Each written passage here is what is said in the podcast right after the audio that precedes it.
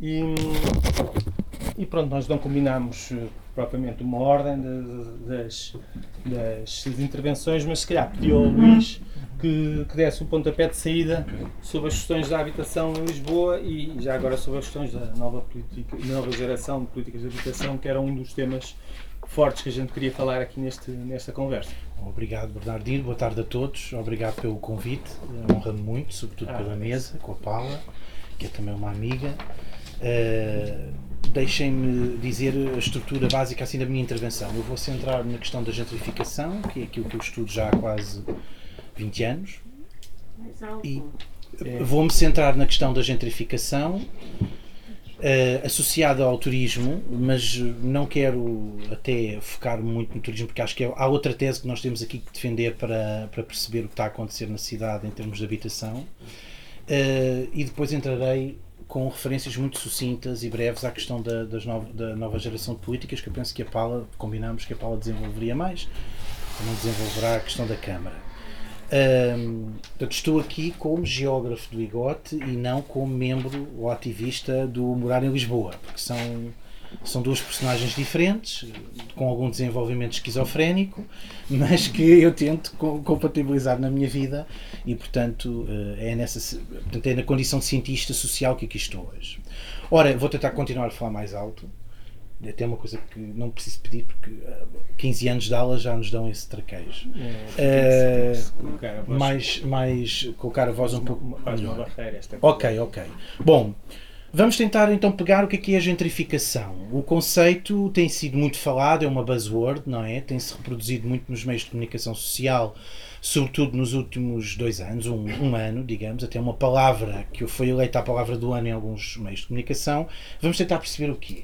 Porque muitos também dizem que é uma palavra que não se percebe ou que tem sido aplicada de forma abusiva.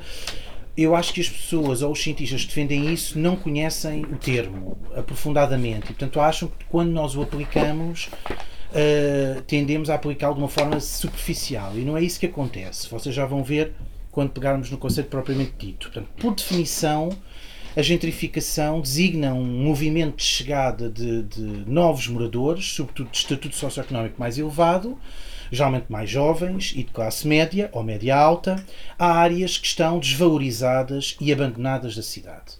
Tendencialmente era um fenómeno que ocupava muito a cidade-centro, mas neste momento é um fenómeno bastante esticado no tempo e no espaço e, portanto, há áreas, inclusive pericentrais, que apresentam, e até quase periféricas, como é Carnido, que apresentam esse fenómeno. O que acontece é que essa chegada uh, de novos elementos e com um estatuto socioeconómico mais elevado, com capital privado, eles vão investir uh, nessas zonas da cidade, tornam essas zonas social, económica e ambientalmente uh, mais valorizadas e, portanto, toda a área começa a sofrer um processo de filtering up. Ou seja, estamos a falar de um processo de mudança urbana em que, pela reabilitação, geralmente de imóveis residenciais, situados em bairros de classe trabalhadora ou de género popular e tradicional, isso acaba por atrair a fixação de novos moradores endinheirados. Esse processo de melhoria generalizada, quer do espaço público, quer do próprio parque habitacional, eleva os valores de renda e de aquisição para casa própria ao ponto de, por exemplo, os residentes que estão nessas áreas, aquilo que se designa na literatura por população autóctone, deixa de conseguir pagar o aumento do custo da habitação e, portanto, acaba por ser eh, despejado ou desalojado para outras áreas da cidade. Eh, Estão-me a ouvir bem lá atrás? Sim? Ouve-se bem. Muito bem. Ora, num esforço de revisão da literatura, diríamos que a gentrificação também não se resume só à habitação. Mas vamos lá ver, há quatro processos que têm que, que têm que estar articulados para que ela exista. O primeiro é que se dá uma reorganização da geografia social da cidade e, portanto, há uma substituição social, ou seja, um determinado grupo social é substituído por outro de estatuto socioeconómico mais elevado. Por isso é que se designa por um processo de filtering up. Há uma filtragem no sentido de uh, ascendente. Ao contrário da escola ecológica de Chicago, que explicava os fenómenos por filtragem descendente, mas isso é outra questão. Bom, portanto, há uma substituição social que implica desalojamento, seja ele direto ou indireto. Isto é uma marca do fenómeno. Outra marca é que geralmente a gentrificação é acompanhada por um reagrupamento espacial de indivíduos com um determinado estilo de vida e uma determinada identidade, características culturais muito similares.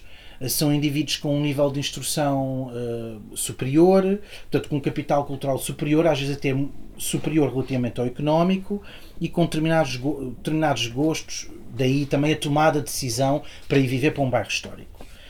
Em terceiro, um terceiro aspecto tem que ver com a, própria transformação do ambiente urbano e da paisagem.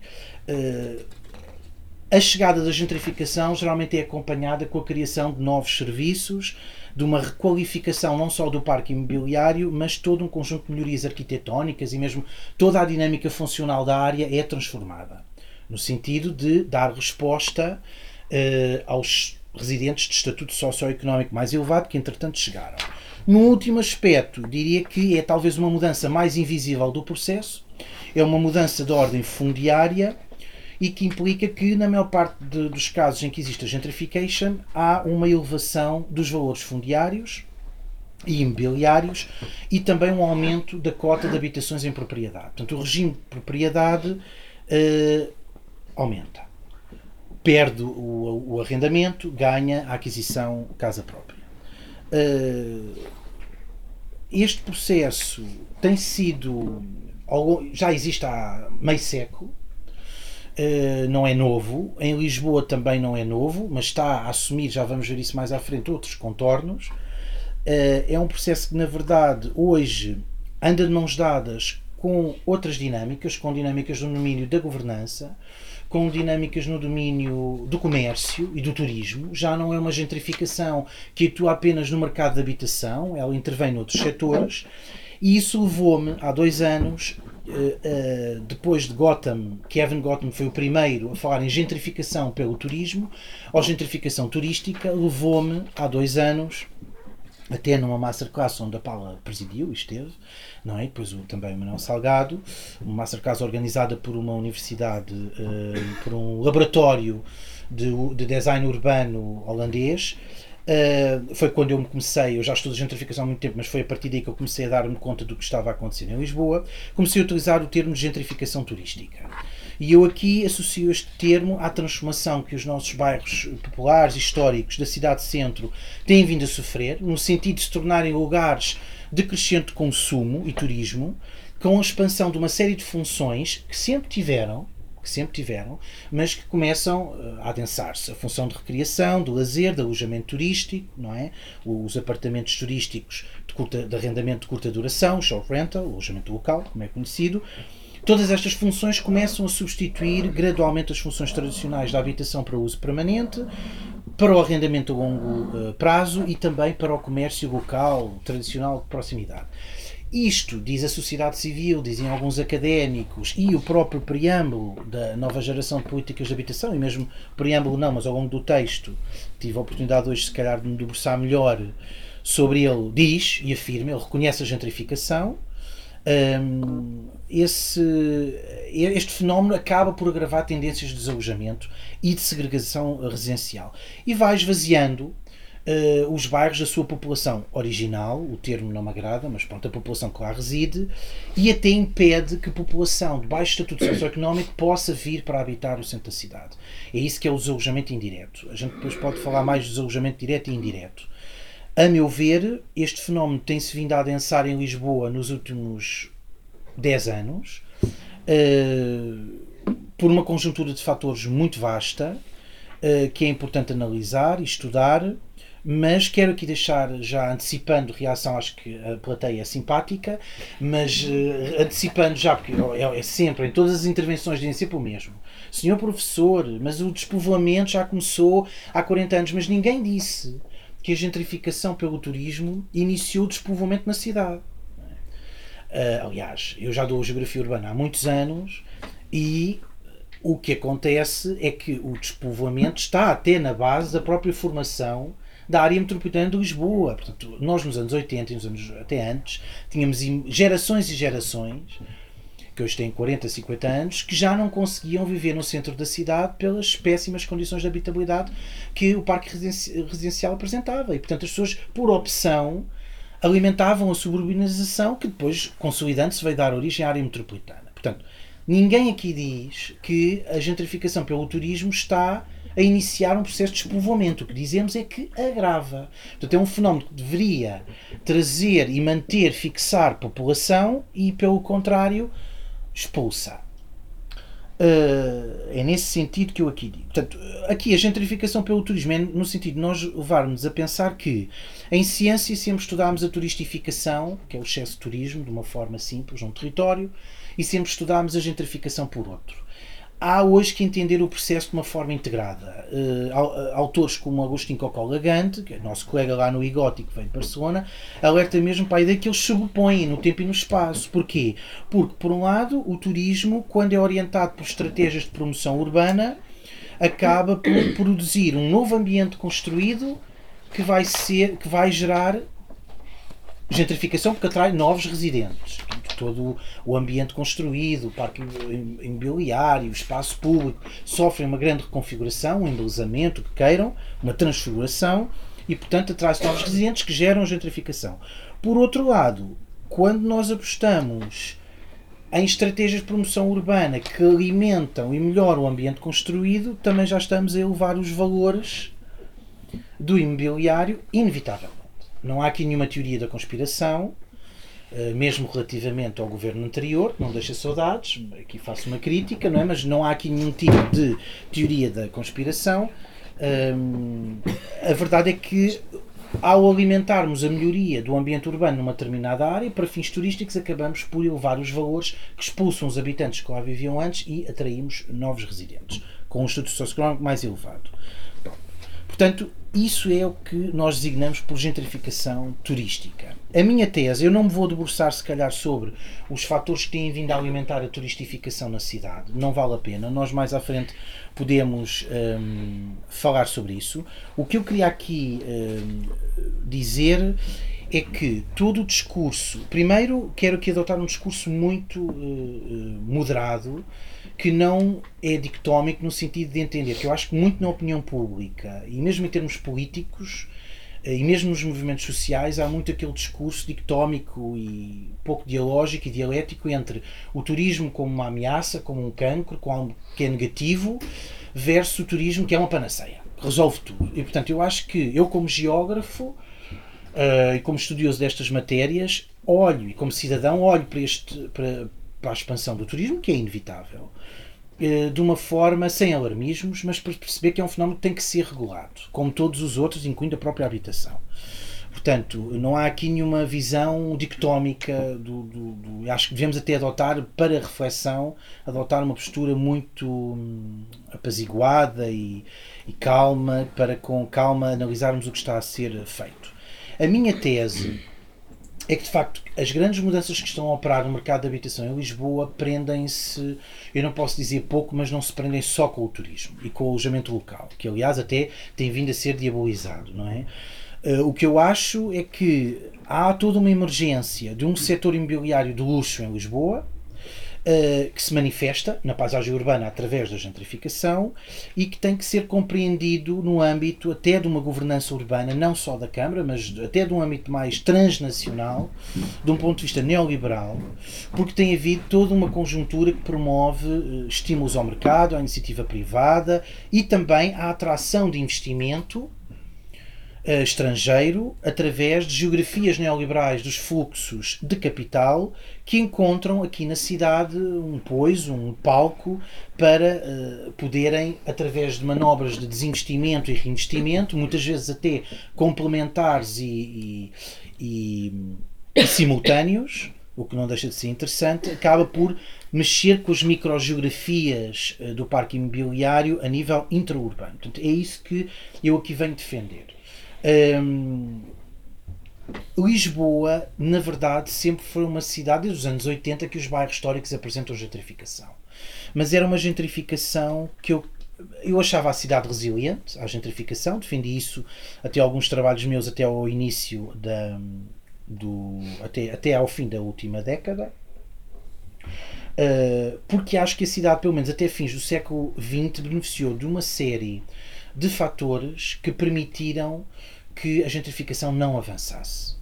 Uh, e, portanto, todo um conjunto de pacotes legislativos, sobretudo desde os anos 70, anos 80, anos 90, muito partindo também da Câmara Municipal, sobretudo pacotes orientados para a reabilitação urbana, garantiram que havia uma melhoria, muito ligeira, mas uma melhoria das condições de habitabilidade dos residentes, pelo menos até ao início do século XX, e de certa forma, não trazendo de uma forma desmesurada novos habitantes ao centro da cidade, os censos de 2001 comprovam que houve um regresso, um regresso ou pelo menos uh, houve população que voltou a vir para a cidade. Isso é um facto apesar de eh, existir um mar de variação negativa da população, existiram algumas freguesias, das antigas, que registraram alguma recuperação. O que significa que os programas de reabilitação urbana que estavam a ser aplicados estavam a surtir algum efeito. Embora de uma forma muito uh, medíocre, muito, muito residual, mas estavam a surtir algum efeito. E, portanto, esses pacotes legislativos acabaram por funcionar sempre como um travão uh, à gentrificação. Outro fator muito importante que travou a gentrificação foi o controle das rendas. Como sabemos, o controle das rendas, hum, estabelecido em 48, mas com aplicação retroativa a 1942, quer em Lisboa, quer no Porto, gerou uma política de congelamento das rendas que, nas décadas seguintes, eh, fez com que estas vigorassem em valores muito reduzidos. Eh, isso justificou uma fraca competitividade do mercado de arrendamento que não permitia o despejo, felizmente, e até e não permitia também a libertação de fogos arrendados para outros, eh, outros, eh, outros usos mais lucrativos.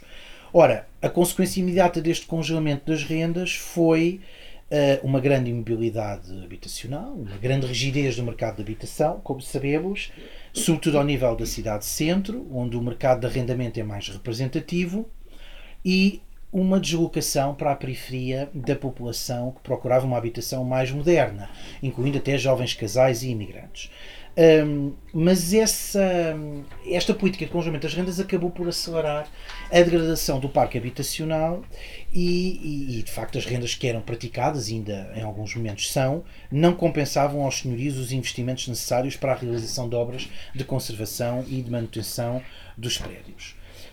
Contudo, como Berlim, como Barcelona, Veneza, Nova Iorque, Amsterdão, outras cidades, também foi assim. Em Lisboa e, de facto, na última década, eu tenho vindo a defender que, desde o início, pelo menos, do século, a fronteira da gentrificação tem vindo a avançar, muito pela turistificação, mas não só, por esta atração também de capital internacional sobre a forma de novas procuras globais, que entendem a habitação não como uh, uma necessidade social ou como até um direito, mas veem a habitação como um ativo financeiro, único e exclusivamente, muitas vezes. A gentrificação expandiu-se na cidade, as suas escalas, os seus contornos foram alterados, os seus protagonistas. Eu lembro-me de até ter estado no ISCTE há uns anos, há muitos anos, até pensou numa aula da professora Sandra e ter falado, e de ela me ter chamado a atenção, Luís, isto não é uma coisa só da cidade centro, isto está a acontecer em Carnide. Tu sabes que isto está a acontecer em Carnide e eu era cético, lembras-te, Sandra? Eu mostrava-me cético. E hoje é um facto, quer dizer, a gentrificação evolui, ela muda, ela é elástica, porque o conceito, também tive que ser elástico como o conceito, o conceito tem que abarcar uma série de realidades empíricas que estão a surgir, e, e quando vamos então para o sul global, para, para o Rio de Janeiro, para São Paulo, é uma realidade ainda mais transformadora. Um, mas aquilo que era embrionário e marginal na cidade de Lisboa e que afetava alguns fogos muito isolados, de uma forma muito pontual, muito fragmentada, Hoje, efetivamente, eu chamei-lhe mesmo pocket gentrification ou gentrificação embrionária, aqui agarrando, ou soft gentrification, se quiserem, agarrando muita expressão da, da gentrificação marginal da Dory Massey, desculpem, da Demery Rose, que foi uma autora que também começou a estudar isto nos anos 80.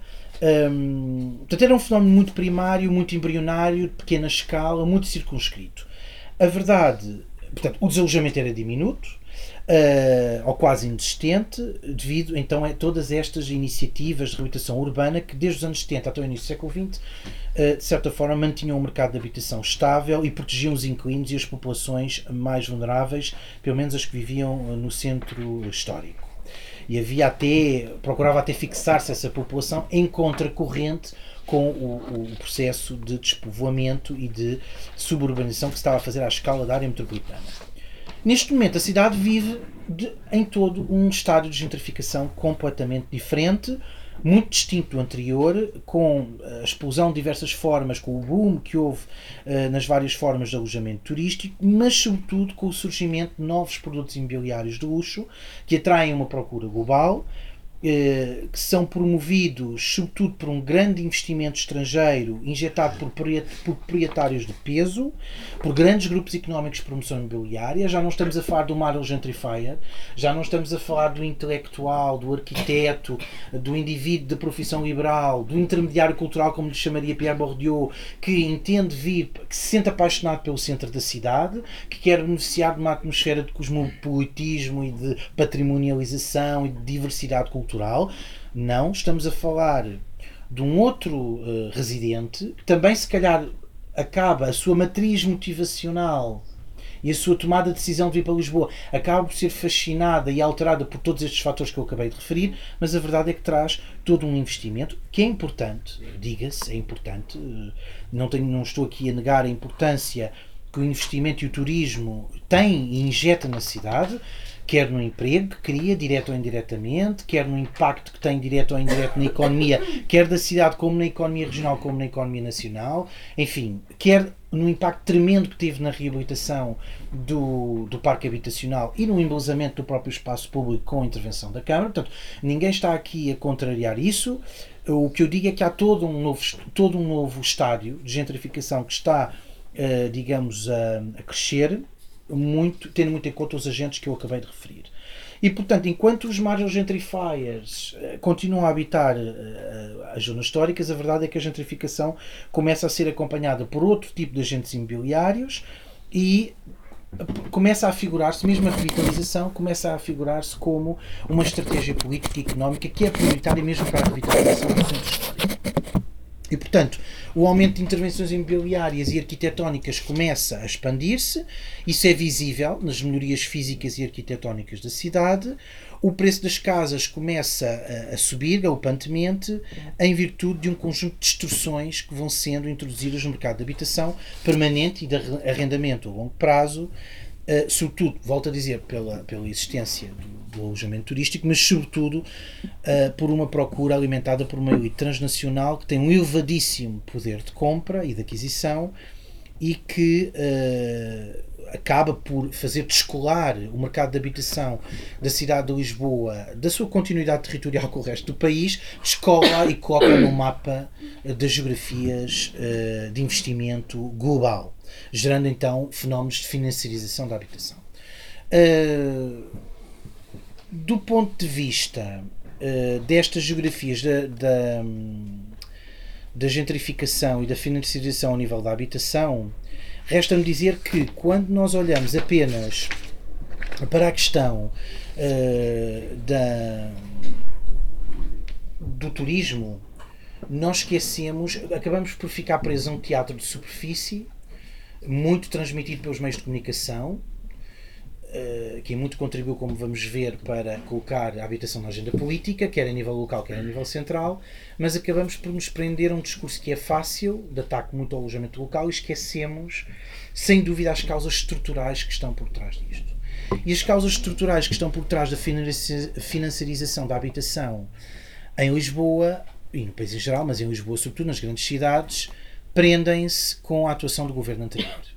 Um governo de direita, eh, preso ao discurso da austeridade e que percebeu que tinha que atrair investimento estrangeiro como uma forma de redinamizar o mercado de habitação. Ora, pensem só na panóplia de fatores que eu vou aqui mencionar de uma forma superficial.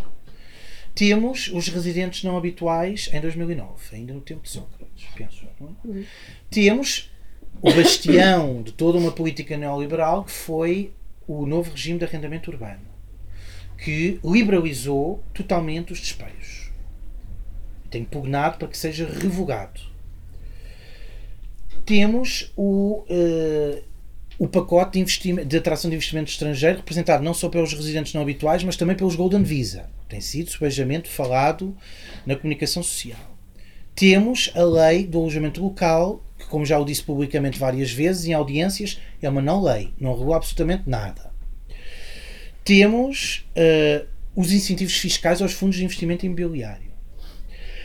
Temos também uma certa liberalização do próprio ordenamento do território a nível do PDM na cidade. Bom, temos um rent gap, ou seja, temos um, uma quantidade de imobiliário devoluto e degradado, pelo menos isto há uns 10 anos atrás, que chegava a ser de um terço. Um terço. Quer dizer, gerou-se aqui, geraram-se aqui as condições para uma tempestade perfeita. Uh, que escapa, se calhar, seguramente, escapa até à própria atuação do governo uh, anterior, que não tinha noção que, que ia gerar este tipo de fenómeno com um impacto social. É? Portanto, a verdade é que economicamente as coisas melhoraram de uma forma impressionante, e há até uma continuidade para este governo, mas uh, há consequências sociais que têm que ser acauteladas. Hum, portanto, eu falei-vos aqui de um modelo conceptual, de uma conjuntura que não se prende ao turismo ou à turistificação, mas que tem que ver com outros instrumentos, sobretudo com toda uma viragem hum, neoliberal que houve não só no, na atração do investimento estrangeiro, na política fiscal do governo, nível até nacional, mas também ao nível das próprias políticas de reabilitação urbana, que escapam uh, à escala de intervenção da Câmara e que estão estabelecidas a nível a montante, a nível central, políticas essas que uh, simplificaram os procedimentos, abriram a reabilitação urbana ao mercado, que era necessário, que era necessário, mas sem a devida regulação. Esse é sempre o problema aqui, é a falta de regulação. E, portanto, para terminar a minha intervenção, eu, eu congratulo, e já o disse a Ana Pinho, pessoalmente e em público, congratulo uh, o, uh, digamos que o, o, nosso governo constitucional atual tenha reconhecido nesta segunda metade da legislatura a habitação como bandeira. É certo que isso, um, tal como a criação da Secretaria de Estado da Habitação e os próprios avanços que têm vindo a ser produzidos para, uh, espero em breve, uma produção da Lei de Bases da Habitação pela nossa arquiteta Helena Roseta, uh, todas estas, uh, estas condições que acabam por apontar para um ressurgimento da temática da habitação obviamente que tem muito que ver com as pressões públicas e sociais que se geraram em virtude da crise da habitação, que se vive nos últimos anos e que foram provenientes, por um lado, pelos movimentos sociais urbanos, incluindo alguma, também algum trabalho académico, mas sobretudo pelos mídia. Os mídia deram um grande apoio aos movimentos e até ajudaram a colocar a questão da habitação no topo da agenda política, como disse há pouco, quer a nível local, quer a nível central, ao ponto dos debates nas autárquicas. Não sei se vocês reparavam, os debates começavam sempre, era uma hora de debate, não é? Começava sempre a dizer e tal, vamos discutir habitação, transportes tal, e, e, e falava só da habitação e não se falava de mais nada, porque. E, e também se falava da Madonna. Mas falava-se sobretudo de habitação. Quer dizer, dominava completamente o, o, o, discurso e, e, e dominou e, e, a, e a Paula sabe. E portanto aproveitou-se, eu falo aqui também pelo MEL, não é? o movimento de morar em Lisboa, aproveitou-se muito a janela, foi intencional, aproveitou-se a janela de oportunidade estratégica uh, da campanha e das ele... de um ano antes das eleições autárquicas para um, expor a legitimidade da necessidade de, de, de, resolver a carência de habitação e os problemas estruturais que nós temos neste setor uh, no país. Um, vocês leiam o documento, porque o documento das, das, da nova geração está muito bem construído.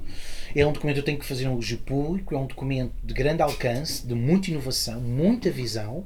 Não poderia deixar de ser com a, a chancela da, da, da professora Ana Pinho. Eh, é um documento que coloca a habitação no centro de uma série de prioridades políticas, quer a nível central, quer com a intenção de, de descentralizar para os municípios, vê a reabilitação como uma norma, e a reabilitação urbana como uma norma e não como uma exceção, isso é muito importante, coloca as pessoas no centro da discussão e a casa no centro da discussão, uh, o cidadão e não o mercado. Uh, e afirma uma grande linha, toda uma linha que se desdobra em vários instrumentos, em várias metas, uma grande linha de arrendamento e habitação de mercado acessível. Hum, agora em tom de crítica. leiam o documento, que o documento está muito interessante, muito coeso, até reconhece a gentrificação. O documento é muito honesto, muito empático, como a Ana e a Paula sabem ser. Mas há aqui críticas que eu faço. A primeira crítica tem que ver eu prevejo uma descentralização destas matérias e uma municipalização destas matérias. E gostava de, se tiver alguém para além da Paula, da política, a ouvir-me, isto está a ser gravado, portanto, eu gostava daqui dizer que quando se faz uma descentralização ou uma municipalização, que não seja em tons neoliberais, tal como se faz no mundo anglo-saxónico. Ou seja, exportam-se do centro para a periferia, portanto, do governo central para os municípios, uh, através da autonomia e dos orçamentos participativos, exportam-se encargos e problemas e desafios de grande envergadura, como é este da habitação, e não são acompanhados do devido financiamento e dos devidos recursos e meios para concretizar essa descentralização. Portanto, o documento claramente aponta ao longo de várias linhas para a descentralização e para a municipalização, porque se acredita, através do princípio de subsidiariedade, que os municípios podem, a um nível mais próximo, conseguir resolver os problemas, mas eu receio que se isto fosse feito de uma forma com pouca reflexão e pouca regulação, o que acontece é que estamos a exportar problemas e não capacidade de os resolver. Um, a minha segunda crítica é a nível central, tem que se atacar as causas estruturais da crise da habitação. Não é o turismo. O turismo tem que ser regulado. Ponto final. Tem que haver uma regulação do alojamento local e tem que haver, até, já falei disso, isso vai acabar por surgir, um plano de ordenamento turístico, tal como existe em Barcelona, não com as mesmas características. Não me parece minimamente que isso seja uh, querido e necessário. Mas tem que haver um plano de ordenamento turístico, deixo esse desafio aqui à Paula, embora não seja a vereadora na área, mas acho que é importante, turismo e habitação nós sabemos e aprendemos no último ano que se completam e que, e que se tocam, uh, mas a nível central tem que haver uma, uma revogação ou uma completa reestruturação de muitos que são os programas que estão agora em vigor. A lei do alojamento local tem que ser revista e já está a ser discutida na Assembleia da República. A lei das rendas, eu lamento muito, tem que ser revogada. Tem que surgir uma lei, e eu acho que esta, isto, este documento aponta uh, indícios de, de uma lei das rendas um, completamente diferente. Este documento tem que ser lido, tem que ser estudado. Está aqui muita sabedoria, uh, também de experiência feita e precisamos de uma outra lei. Uma lei que seja equilibrada, com, claro, uma outra lei das rendas, que seja claramente uh, regulada pelo Estado, que proteja proprietários inquilinos e que não passe do 8 para 80 como esta lei uh, passou. E, portanto, se a situação que nós tínhamos antes de todos os mecanismos de, de, de tentativa de redinamização do mercado de arrendamento, com 2006 e por aí fora, nos anos 90 também, etc., não surtiram efeito, esta lei está a criar um efeito perverso que não abona a favor do direito à habitação, que é um direito constitucionalmente inscrito e que é, está desprotegido de uma lei de bases, por exemplo, ou de uma lei de quadro geral. Um, e, portanto, essa lei tem que ser revogada. Temos que reestruturar completamente os residentes não habituais e os Golden Visa. Não, não se calhar limitando ao ponto de eles deixarem de existir, mas reorientando-os. Há dois anos atrás, em junho, no Quem Vai Poder Morar em Lisboa, muitos de vocês, se calhar, estavam naquela pequena multidão de 500 pessoas. Falava, nós avançámos, seis pessoas, com o António com o Brito Guterres, com a Catarina, com a Leonor, avançámos com a ideia de se reestruturar os Gold Visa no sentido de orientar o investimento para o interior. Desatou-se tudo a rir, naturalmente. Hoje, a Helena Rosete tem várias intervenções, tem vindo a apelar para uma customização dos Golden Visa. Os Golden Visa têm que ser adaptados. E se já fizeram o que tinham que fazer no centro da cidade, vão ser recanalizados por outras áreas onde essa regeneração uh, tem que ser feita. Uh, portanto, tem que haver toda uma reestruturação ao nível daquelas causas estruturais que eu falei. Mas pronto, o meu, o meu parecer é muito positivo. Ainda vai estar mais, mais tempo para, para falar. Obrigado pela vossa atenção.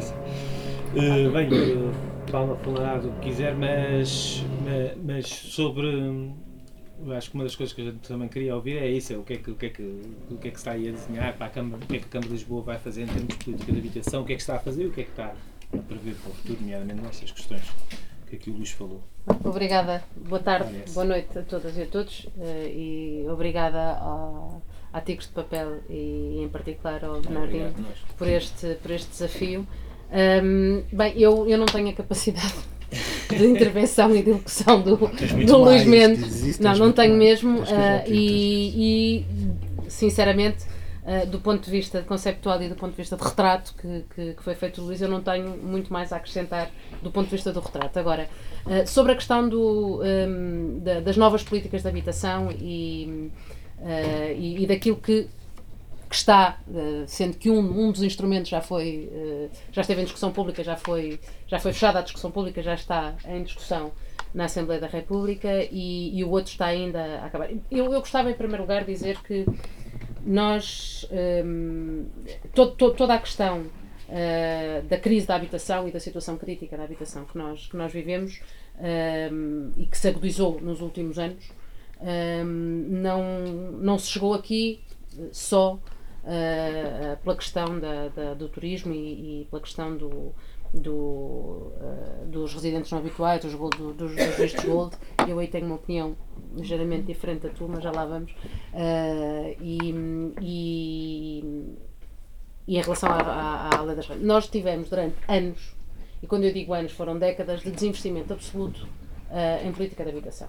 E, portanto, nós temos agora criado uma Secretaria de Estado da Habitação, temos uma Secretária de Estado da Habitação, que há muitos anos que trabalha e pensa estas matérias, mas a verdade é que nós, durante muitos anos, não tivemos política de habitação. E não tivemos política de habitação nem pensada, nem com instrumentos, uh, nem tão pouco. Era uma preocupação da administração, e muito em particular da administração central. Eu acho que, um, e não é do, pelo facto de, ser, de estar vereadora da habitação na, na cidade de Lisboa, já há muitos anos que acho que uh, a gestão uh, e a proximidade que os municípios têm dos, das situações reais e, e da, da, população é muito mais eficaz na gestão e na abordagem do que é a administração central. Mas para mim é uma coisa que é sagrada.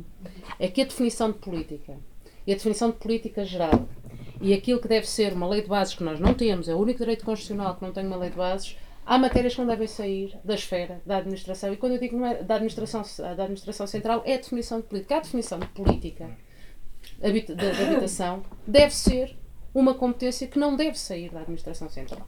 Ponto. Isto para início de conversa sobre a questão da descentralização uh, e, no fundo, a operacionalização de medidas uh, que possam responder uh, às necessidades e às diversas necessidades que há no país sobre as questões da habitação, porque as realidades são diferentes de território para território, de município para município e dentro dos municípios. Eu costumo dizer que o que sobra a uns falta a outros Uh, e é verdade que o nível de desenvolvimento que nós temos nos nossos municípios é diferente uh, de uns para os outros. E, portanto, sim, uh, a possibilidade dos municípios definirem dentro daquilo que é uma política chapéu, do que é um direito à habitação, e por isso é que nós precisamos, na minha opinião, há muito e muito tempo de uma definição clara de uma lei de bases. E quando se fala na lei de bases da habitação, a lei de bases da habitação não é uma lei, não é, não é, um, não é um, um diploma que vá regular aquilo que é na cabeça de muita gente é vamos fazer uma lei de base e, e ele é direcionado àquilo que é a habitação pública. Não, não é. Uma lei de base da habitação é uma lei quadro que informa tudo aquilo que tem a ver com a habitação. Nomeadamente as questões da, da, da requalificação e da reabilitação urbana, a, a utilização dos solos, um, a questão dos vários usos que se tem que ter nas cidades. Portanto, para mim, a lei de bases deve conter todos estes, todos estes conceitos. E, portanto, há coisas que não devem sair da, da esfera da administração central. Quanto à municipalização ou à, ou à operacionalização por parte dos municípios, sim, acompanhados daquilo que são os instrumentos para que possamos uh, ter condições para responder uh, uh, às necessidades, às várias necessidades que se, que, se, que se nos apresentam. Pela primeira, ou há muitos anos, a última grande intervenção que nós tivemos, ou pensamento que nós tivemos sobre política de habitação, foi nos anos 80, final dos anos 90, final dos anos 80, 90 e até dos anos 2000 e foi o plano de erradicação das barracas, foi o PER. Isto foi a última grande política de habitação que nós tivemos no país e, portanto, o momento, nós chegamos aqui com toda a evolução e evoluir não quer dizer que se evolua positivamente, mas, portanto, com toda a trajetória que tivemos até agora, há, há muitas décadas que nós não tínhamos política de habitação, que a habitação não era uma questão, não era uma prioridade. E, portanto, sim, está na agenda, sim, aquilo que foi feito até agora pela Secretaria de Estado da Habitação e pela, pela, pela Secretaria da Habitação é de salientar, é de louvar, porque até agora não existia e, portanto, eu confesso que sou. Uh, fui entusiasta e continuarei a ser naquilo que tem a ver com o termos esta questão uh, abordada de forma estrutural e de forma nacional.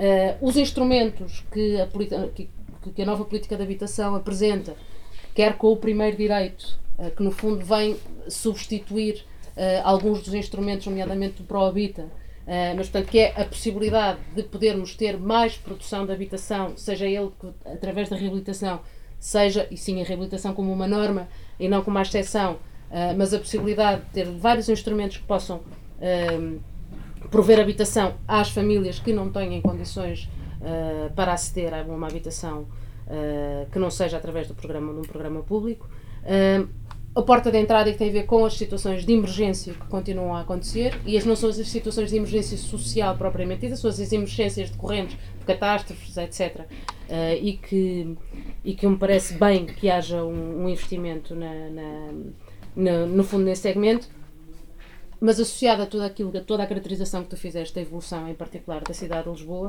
uh, nós temos uma situação neste momento uh, de uma classe média, uma classe média, classe trabalhadora que há meia dúzia de anos não tinha necessidade uh, ou não, se, não via a necessidade de recorrer a um programa público de habitação porque não via a sua situação de habitação ameaçada e que neste momento e que neste momento vê. Portanto, a nova geração de política de habitação também tem um instrumento que se direciona a esse segmento, mas eu aí faço uma crítica uh, e que é, um, no nosso entender, uh, aquilo que se entende como habitação acessível uh, deve ser pensado e indexado àquilo que são a capacidade das famílias de suportar a habitação e não indexado aos valores de mercado.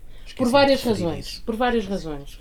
Eu não vou fazer um, um exame exaustivo daquilo que são os, os instrumentos, estou a passá-los um por um. O Luís tem razão, eles são fáceis de ler. Uh, ao contrário de outros diplomas e outros, e outros, e outros instrumentos que, que muitas vezes se, se, produzem são fáceis de ler, uh, mas aqui, e é uma, é uma divergência que, que tenho, é que para mim, para nós, quando se fala em habitação acessível, tem a ver com a capacidade, qual é o esforço, no fundo, vou utilizar a palavra taxa de esforço porque é o que se utiliza, mas é o que é que é comportável para uh, as famílias de um determinado segmento, e quando estamos a falar de um determinado segmento, estamos a falar da classe, vou dizer da classe média, média entre a média baixa e, e média, porque depois a média alta. Se bem que neste momento a situação é de tal maneira que a classe média alta e alta, em determinadas, em determinadas circunstâncias, já tem dificuldade em encontrar habitação, não, só, não tanto pela questão, questão do valor que ela tem, mas pela escassez do, do número de fogos, mas da oferta. Mas, portanto, para mim, quando se pensa num programa de arrendamento acessível, tem que se pensar na, no que é que implica para as famílias uh, o esforço de pagar uma habitação. E, portanto, quando pensamos em, em intervalos de valores de arrendamento, num teu, do T0 deve ir de X a Y, no T1 de Y a Z, deve-se ter em atenção aquilo que é a capacidade das famílias e da diversidade que as famílias têm de, de, de, de suportar esse, o valor de arrendamento e não indexação ao mercado. Para já, porque eu acho que se nós estamos a pensar em fazer política de habitação é direcionada e centrada nas pessoas e não no mercado, e porque se nós vamos falar nos valores do mercado, neste momento o mercado dispara de tal maneira que se vamos indexar aos valores do mercado, não parece que seja, uh, não parece que seja sequer produtivo, e portanto é uma divergência que tenho nesta, nesta matéria. Uh, ou nesta questão dos instrumentos da, da, da, que estão neste momento em discussão. Mas, volto a dizer, é positivo que exista, uh, nós até agora não o tivemos e, portanto, acho, acho positivo que, que, que, a Administração Central e o Governo se tenham empenhado, o Governo não só, a Assembleia da República, com as diversas forças políticas tenham assento na Assembleia da República, que tenham, que se tenham, que tenham priorizado a, a, questão da habitação. Dizendo isto, falando de Lisboa. Um, eu hoje de manhã estive numa, numa audição parlamentar, não propriamente como vereadora da habitação, mas como presidente da Associação Portuguesa de Habitação Municipal. Um, e comigo, no, no, mesmo, no mesmo painel, estava a Associação Portuguesa uh, de Proprietários, a Associação uh, de Inquilinos Lisbonenses e a Associação de Proprietários uh, de Lisboa, da Associação de Proprietários de Lisboa e a APMI, que, que é a Associação dos Promotores Imobiliários. E um, as opiniões, a matéria, a doutrina divergiu bastante, como, como era de esperar. Um, mas um, as posições que se, que, que, que, se, se, formavam na, na discussão, na discussão, na interação, era uh, o turismo é o grande motor do desenvolvimento económico e é o grande motor uh, da, da, da, reabilitação uh, urbana. Um, e, portanto, qualquer alteração, qualquer intervenção que possamos agora propor, e nós estávamos a discutir os documentos que estavam em, em, do alojamento local, e, portanto, qualquer intervenção que façamos agora é o disparate, porque vamos matar aquilo que foi o instrumento de grande reabilitação e de grande recuperação económica do país e da cidade uh, até agora. Uh, não tem qualquer impacto na, na habitação, porque, como, como citavam uh, isto de, de, um lado da mesa, e citavam, citava-se o estudo do Esqueté dizendo que os uh, prédios em que os edifícios em que está a ser feito alojamento local eram edifícios que estavam devolutos e, portanto, isto não estava a tirar lugar, digamos, à habitação. Portanto, isto era uma das, uma das doutrinas.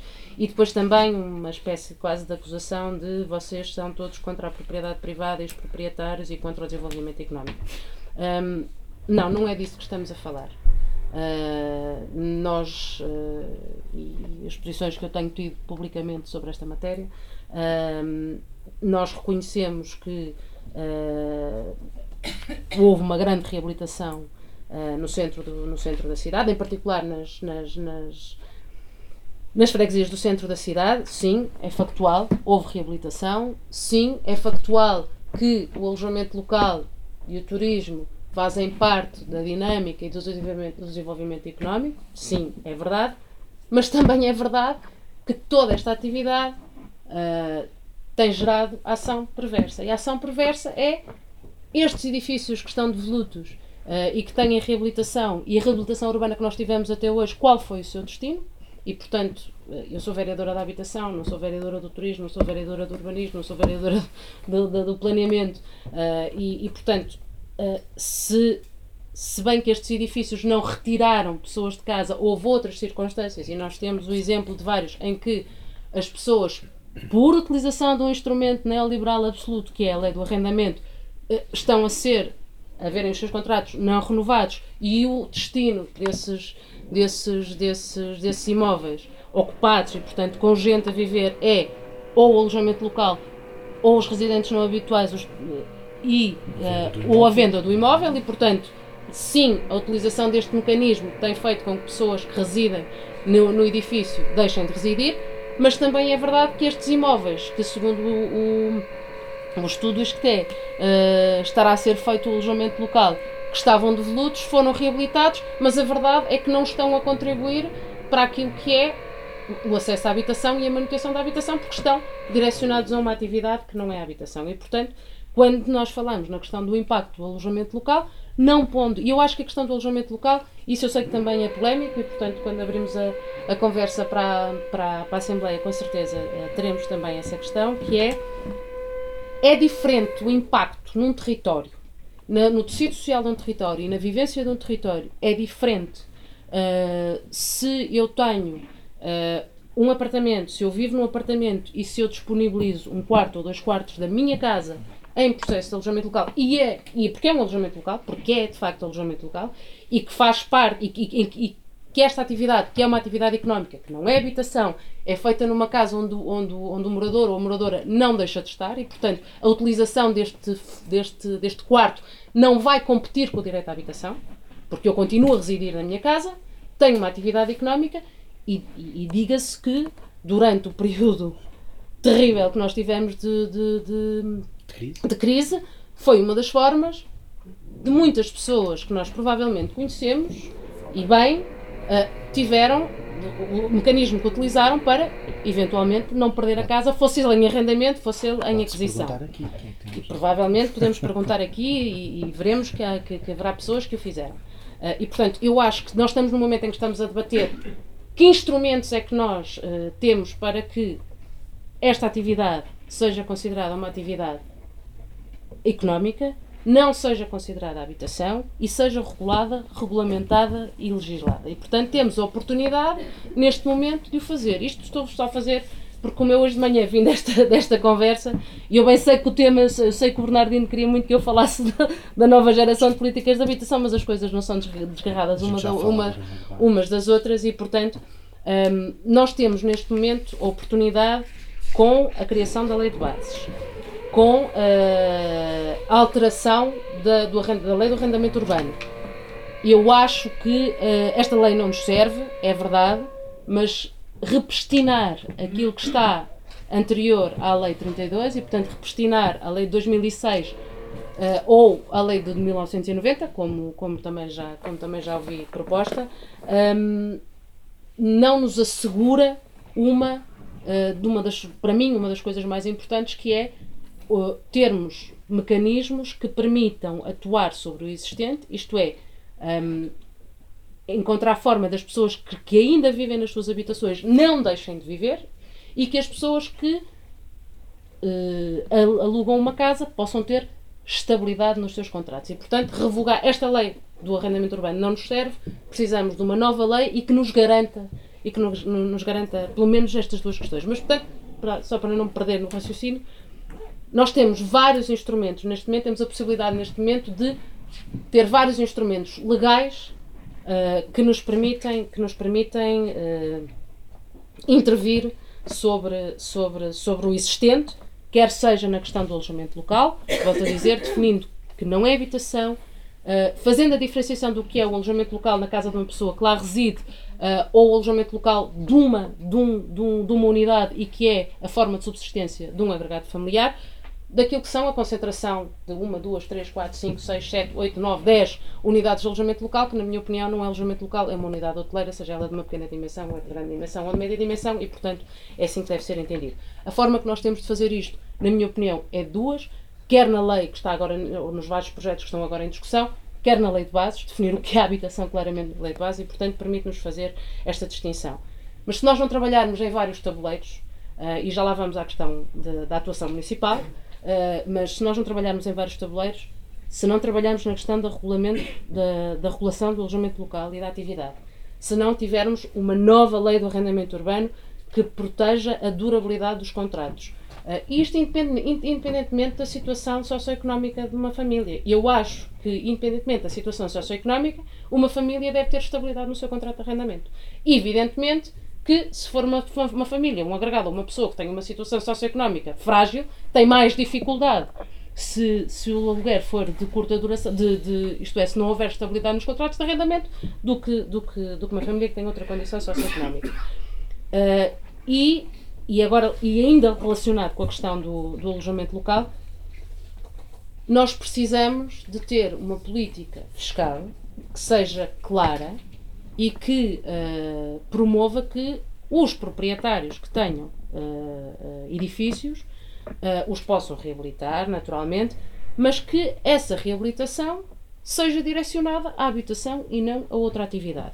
E aí eu defendo que deve ser uma política fiscal modelada. Se eu faço habitação à primeira, à cabeça, que seja habitação permanente da pessoa, tenho um determinado benefício fiscal. Se eu faço habitação permanente da pessoa com, com um contrato de longa duração, tenho uma outra modulação. E se eu faço habitação permanente para a pessoa, de, de, residência permanente, permanente da família, com longa duração, com arrendamento acessível, então eu devo ter outra modulação fiscal. E, portanto, eu acho que são três, são três, uh, são três instrumentos que nós temos a possibilidade neste momento de trabalhar um, ehm, e, que, e que devem correr a par. E depois o quarto pilar, temos de ter mais oferta pública de habitação. Porque a oferta pública de habitação, não só o instrumento que eu acho que o Estado deve prover, ponto, administração central e administração local, e porque quanto mais unidades de habitação pública nós tivermos no, no, no, nas cidades, mais capacidade temos de fazer baixar o preço, de fazer intervenção no mercado. Pronto, e portanto, eu, são quatro pilares que eu acho que devem ser trabalhados ao mesmo tempo. Perante a situação que vivemos na cidade de Lisboa, a Câmara, nós temos várias, eh, quer dizer, temos várias camadas do ponto de vista da habitação em Lisboa. A Câmara gera 26 mil fogos na cidade de Lisboa. Eh, este é o universo do, do da habitação uh, pública na cidade de Lisboa. São 26 mil fogos, onde vivem mais de 75 mil pessoas. Um, e, portanto, numa população de 517 mil.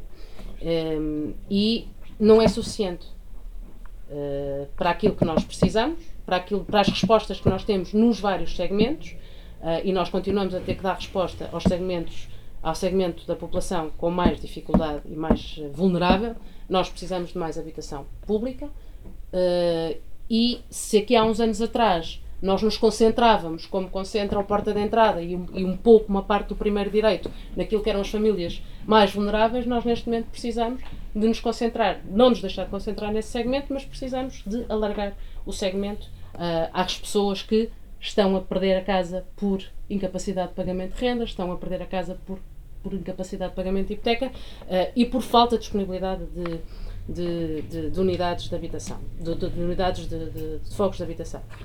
Mas volto a dizer, nós só conseguimos encarar isto de frente, com, com, com capacidade de escala, se nós trabalharmos e atuarmos sobre o existente.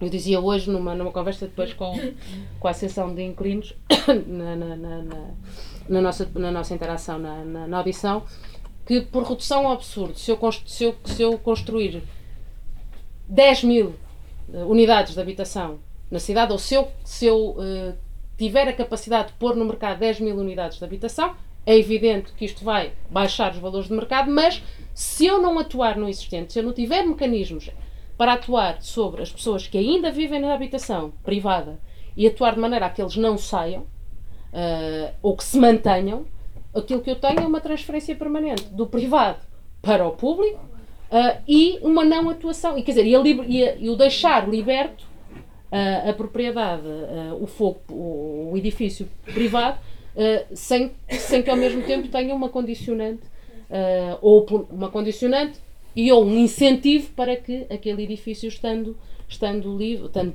liberto, uh, tenha uma função habitacional e não, e, não outra, e não outra função. E, portanto, a Câmara está a trabalhar naquilo que tem a ver com a política direta gerida pelo Pluro da Habitação, está a trabalhar com várias, com várias nuances no programa de arrendamento acessível, um, quer de, portanto, é um programa de promoção pública direta, uma vertente do programa uh, conta com a participação, através de concurso público, de investimento privado. Uh, outra componente uh, conta com aquilo que é a propriedade da Câmara e gerida diretamente pela Câmara. E outra componente, resultado até da interação com várias forças políticas, nomeadamente com uma proposta do, do PCP e também com a intervenção do, do, do Bloco de Esquerda, com uma outra vertente de utilização de património público, seja ele municipal, seja de, de entidade, de entidade pública, que possa uh, resultar em mais unidades de habitação na cidade de Lisboa uh, de promoção pública. E, portanto, é uma das matérias que nós trabalhamos, é das, dos instrumentos que nós temos.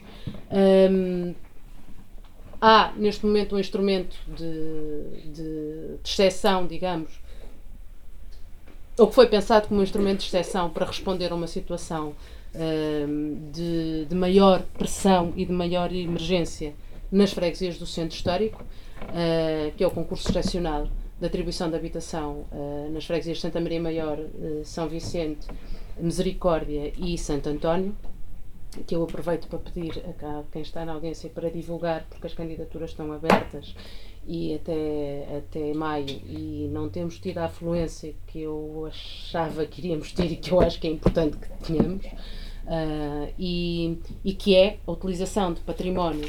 Nós afetamos património público, uh, reabilitado e em processo de reabilitação nestas quatro freguesias a pessoas que estão em situação de perda de habitação por oposição à renovação de contrato e, portanto, por ação de despejo decorrente da lei do arrendamento urbano. Isto, simplificando, é esta e é direcionado à população com maior vulnerabilidade uh, social.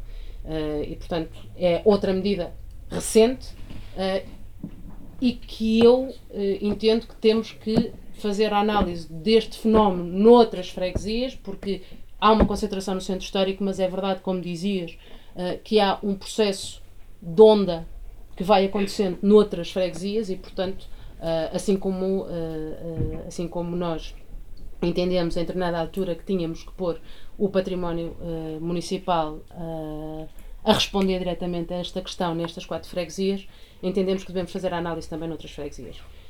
Um, e, portanto, do ponto de vista da política de habitação da Câmara, diretamente, nós temos um outro instrumento que é o subsídio municipal de arrendamento, que cobre um terço do valor de renda uh, a quem esteja numa situação de aumento de renda. E a questão da Lei 32 não só liberalizou os, os despejos, como, e acima de tudo, fez um disparar dos valores de arrendamento. E, portanto, o aumento das rendas foi brutal com a, com, com, com a aplicação da Lei 32 e, portanto, este, este, este mecanismo de, de municipal, este subsídio municipal de arrendamento, dirige-se às pessoas que têm uma situação de perda de rendimentos ou, e ou aumento de renda Uh, e que podem recorrer a este mecanismo para suportar.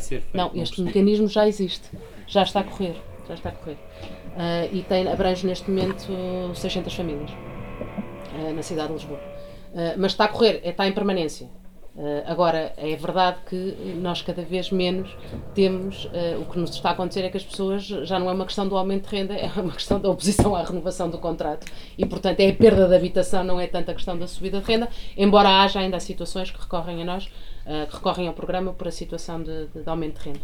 Um, e, portanto, isto, dizer, não, não quero tirar é muito tempo para o debate, e, portanto, sobre as questões dos, dos instrumentos eu acho que eles são muito importantes. Há uma, há uma preocupação que há muitos anos não havia de encontrar um instrumento que dê resposta a situações limites, como o Jamaica, como as terras da costa, como o segundo torrão, uh, que são situações de emergência absoluta e que até agora não tinham instrumento que pudessem, uh, em articulação com as autarquias, fazer, poder encontrar solução para estas situações de limite. Eu acho que aqui, vou terminar, acho que aqui há uma corresponsabilização, tem que haver uma responsabilização, uma corresponsabilização da administração central e da administração local, e esta corresponsabilização não pode ser só criar um instrumento e depois vocês agora operacionalizam. Não. Uh, há, um, há, um, há um caso em Lisboa, particularmente, que, que está na agenda, uh, vai estando ciclicamente na agenda, eu estou a ver algumas pessoas na, na, na, na Assembleia que ou na, na, assistência que, que, têm estado a acompanhar este processo, um, nós temos algumas situações que duram há mais de 40 anos uh, e na cidade de Lisboa, em particular os, os bairros, os bairros ex-SAL e portanto os bairros que vêm do processo um, do período revolucionário em que não foram, não foram regularizados e portanto não foram finalizados uh, e que para a resolução de situações idênticas a uh, do Portugal Novo, com características muito especiais da situação uh, só de, de, vulnerabilidade social, mas da antiga Corraleira, do bairro Horizonte, uh, já foi possível regularizar o Fonsecas e Calçada, mas agora são, são, são núcleos habitacionais que até agora não tiveram qualquer enquadramento e que faz sentido que seja a autarquia a pilotar este processo. Agora, há aqui uma responsabilidade da administração central, em particular nestes, nestes, nestes processos.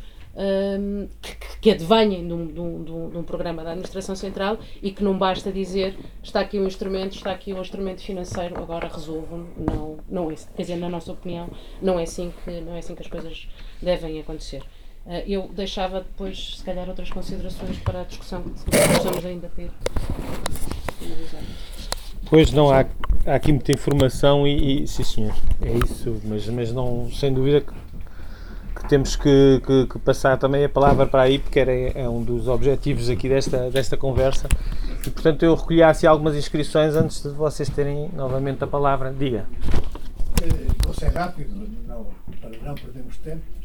É óbvio que é uma, é uma iniciativa que merece todo o aplauso e o nosso agradecimento pelas intervenções amigas eu queria, uh, contrariamente à minha idade, fazer uma referência que talvez seja importante, que é as gerações mais novas que já residem ou que estão a tentar permanecer nestes bairros mais antigos, quer a dificuldade que foi bem tratada em relação ao, ao nível de renda, quer em relação à necessidade que eles tenham de sair dos quartos ou dos apartamentos, mini apartamentos que têm, que estariam dispostos a permanecer nesta zona, até por razões de emprego, para poderem ser pais, para poderem ter filhos. Portanto, só queria lembrar que é indispensável, eh, digamos, nesta política que a doutora Paula, a vereadora, está a referir, de, de ser menos reativo e, porventura, ter conseguir ser proativo, acrescentar essa vertente. Valia a pena rejuvenescer também criando e oferecendo condições aos mais jovens de melhorar essa situação. Em segundo lugar, queria fazer uma pequena sugestão que já deve estar nos projetos. nas situações atuais de dificuldades orçamentais como o país tem, mas é que está a viver booms, como é o caso turístico, valia a pena sempre fazer tentativas de processos de consignação de receita. É, caçar, caçar acréscimos nesses, não acabar com o alojamento local, mas ao alterar todos o processo de bases, procurar encontrar maneira de assegurar que há dinheiro que se vai conseguindo obter por via fiscal, mas que fica gerido por fundos municipais para aceder a, a, digamos, aos arrendamentos assim. Eram as duas notas que eu gostaria de introduzir. A última pergunta é só perguntar: o processo legislativo que a doutora referiu, qual é o ritmo? Uhum. E, a, e a segunda pergunta para, para os mais jovens que eu tenho aqui ao meu lado: de forma é que as pessoas podem ter apoio quando estão à procura neste mar imenso de um, de um apartamento, já vivem num mais pequeno, querem resolver o problema, há já gabinetes de apoio? Obrigado. Já vínhamos, há mais pessoas que pediram para falar, que esta senhora, por exemplo. Ora, eh, eu gostaria de falar, nós moramos uh, aqui na freguesia de Arroios, uh, a habitação, a maior parte das pessoas, portanto, das nossas idades, já vivem aqui, eu nasci em Lisboa, sou lisboeta, e, e, portanto, moramos numa habitação arrendada, privada. Uh, agora, uh, o edifício tem 60 anos, nunca uh, sofreu obras de reabilitação, de, de, de, manutenção por parte do senhorio, nunca houve uma obra estrutural e, e portanto, não há obrigação absolutamente nenhuma. Portanto, o senhorio faz se quer, se não quer, não faz. Ou então fazemos nós. E, e portanto, eh, penso também da parte do município, devia haver regras. A manutenção tinha que ser obrigatória. É, eh, pois, mas, eh, mas se não for feita, tem que haver uma punição uh, pecuniária, mas a doer. Porque se é uma punição que não vale nada, acontece que de 60 anos e, e aconteceu uh, relativamente, do, houve problemas a nível do gás. Portanto, uh, as canalizações são todas velhas, os materiais novos já não são, uh, são diferentes daquilo que nós lá temos. Houve fugas, fecharam-nos, portanto, deixámos de ter gás e aquilo tudo. E, e estivemos na iminência de haver uma explosão. Ora, estas coisas têm que ser acauteladas. Portanto, tem que haver Portanto, e aí é, é, falha grande. Portanto, a nível central e, e, e, a nível também local, não haver obrigatoriedade de que os senhorios têm que manter a propriedade, não só a parte especulativa, senão vendam ou façam o que quiserem, mas se têm ali uh, as coisas e, e, as rendas não são tão baratas como isso. Porque onde nós moramos já uh, uh, são 12 inquilinos cinco têm uh, rendas antigas, podemos dizer assim, contratos antigos, uh, mas uh, sete já têm, enfim, as rendas atualizadas. Portanto, já ali um rendimento que possibilita o senhorio não é pobrezinho para fazer as suas obras, mas não faz, e como não há obrigação do outro lado, da parte do município, nós estamos é, portanto, há toda uma ilegalidade, não há coluna elétrica, há uma série de problemas. Agora, é estranho, um carro tem que fazer manutenção e é obrigatório. Porque é que o edifício também, na, da parte também, do, do, dono do edifício, não tem obrigatoriedade de fazer é, essas obras? E, e, e se não, tem que ser lesado de alguma maneira. Mas é, quando, é, é, de facto, as, as multas são para rir, não se faz nada. E depois nós estamos, é, como já tem acontecido, não é? Explosões, é, enfim, é, há problemas e depois lá vem a proteção civil, muito bem, vereador, ah sim, agora vamos levar as pessoas para aqui, as pessoas para ali. Não, tem que se atuar preventivamente e não reativamente. E essa política que a Câmara não tem tido. A, a, a Câmara não tem, de facto, tido essa preocupação em saber que em Lisboa há muita habitação antiga que está em más condições, que há perigo, perigo, e, e pronto, fecha os olhos. E, e era Levarei a carta à Garcia. Eu só queria fazer uma Mas, muito mas breve. não, peço desculpa, Ah, mas desculpa, vamos, não. vamos por hora. Está ali também Desculpa, tá o, o senhor atrás, o Rui, que tem os vizinhos do Ariana. São, são duas questões. A primeira questão é para a Vetor Paula Marques. Há o plano da Câmara de construção, de, penso eu, de 6 mil habitações com, esse, nesse regime para os próximos anos. A pergunta é, a primeira parte da primeira pergunta é até quando que é o plano atual para essa construção ser finalizada? A segunda é, essas habitações serão construídas na zona periférica de Lisboa ou estão distribuídas dentro das zonas mais centrais? Há um bocado o receio de que nessa iniciativa corretiva da oferta de- para o mercado haja de afastar dos centros das cidades, e o centro do Endaurier, que vai lá, os habitantes.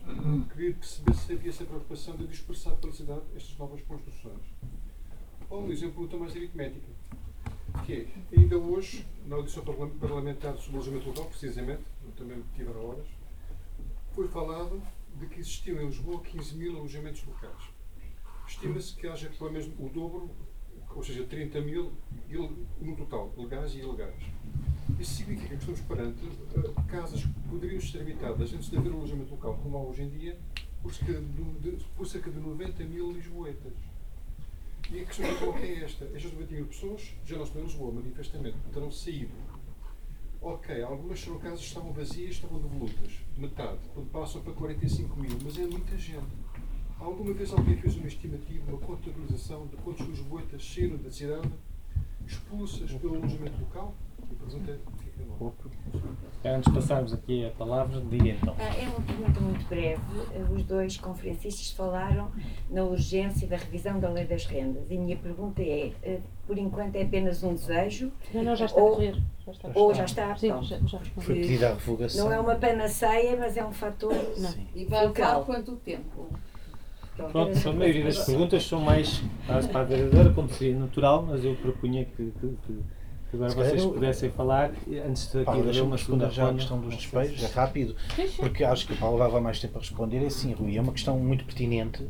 A questão dos despejos, a verdade é que nós não temos maneira. Não me interessa muito, quer dizer, interessa, mas eu não quero pensar no despejo apenas como uma consequência do alojamento local, direta ou indireta, porque efetivamente se o senhorio faz uso da lei das rendas para, eh, portanto, alegando obras estruturais, pode despejar as pessoas, depois vai, naturalmente, recanalizar eh, a atividade para o arrendamento de short rental, do alojamento local, porque isso dá uma rentabilidade muito superior, não é? Muito mais do que quatro vezes. Portanto, a rentabilidade é, é tremenda. Pode, em média, podem-se obter 2 mil euros por mês com alojamento local, ao passo que com um arrendamento de longo prazo, eh, sim, deverá andar à volta dos sei lá, 200, não faço ideia.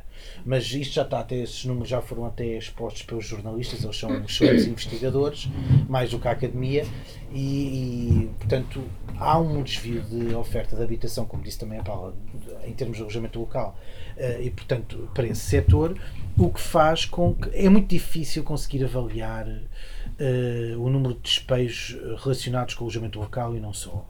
Eh, a primeira questão é que, de facto, um número que nós temos, que é o do, do estudo, que foi eh, até confirmado agora com o novo estudo, com a nova versão do, do estudo do ISCTE, é que eh, 60% dos fogos que são ocupados pelo alojamento local estavam va- vagos ou vazios ou, devolutos, ou Isso é como o queiram chamar. que é 60%. Sim. Sim, sim. Mas este número já foi confirmado há um ano e eram 59%.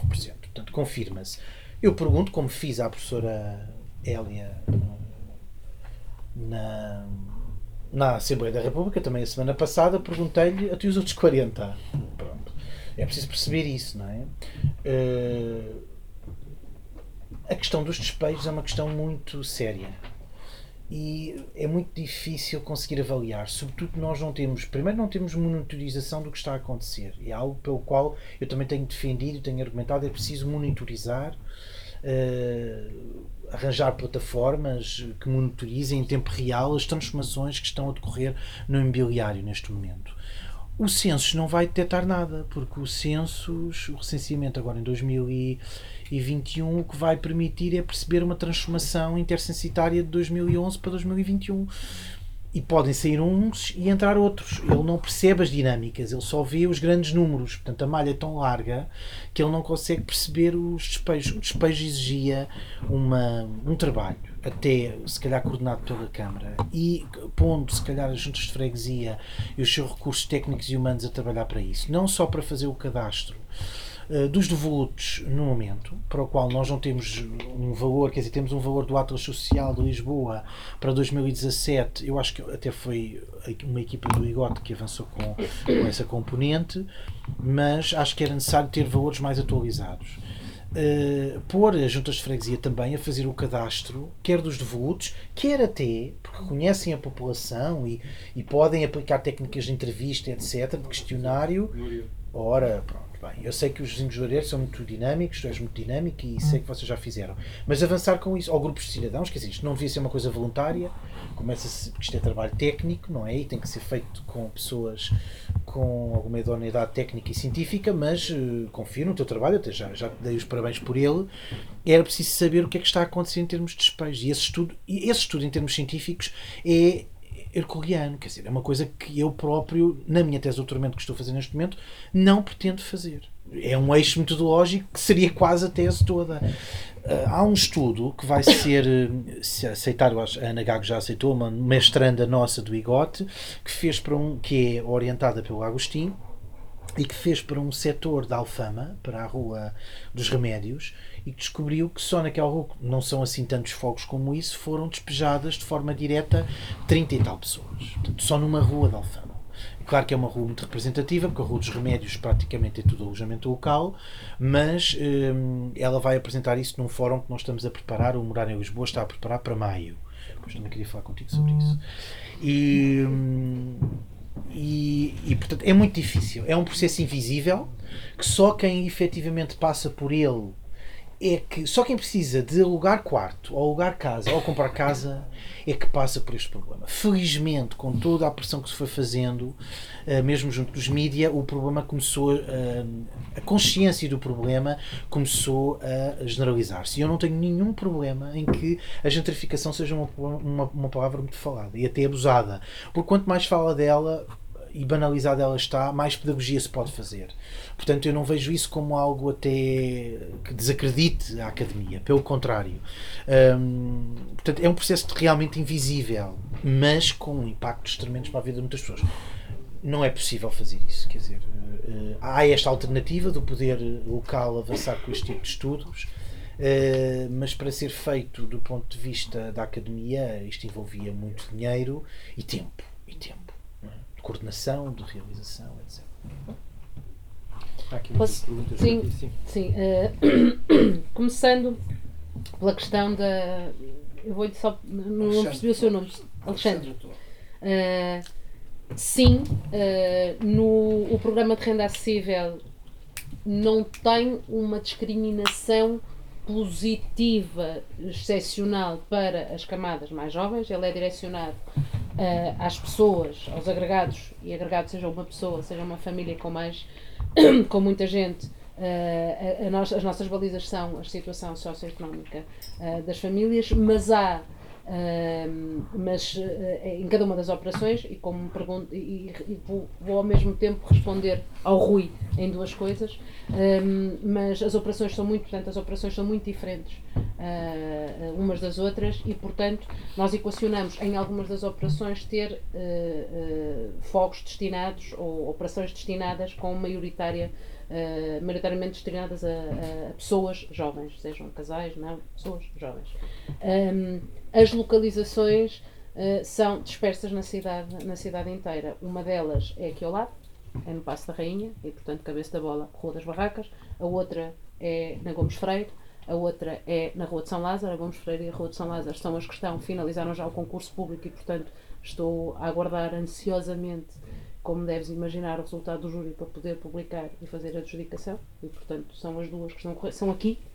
Uh, depois temos em numa escala um bocadinho maior Benfica ao lado do Colombo, uh, temos nas Laranjeiras, uh, temos em Belém, temos no Val de Santo António, temos no Lumiar e portanto e com, e com escalas muito diferentes. Tem, temos desde operações como a de São Lázaro e Passo da Rainha de cento e poucos fogos a 2.500, 3.000 no Vale de Santo António e portanto as operações são muito diferentes.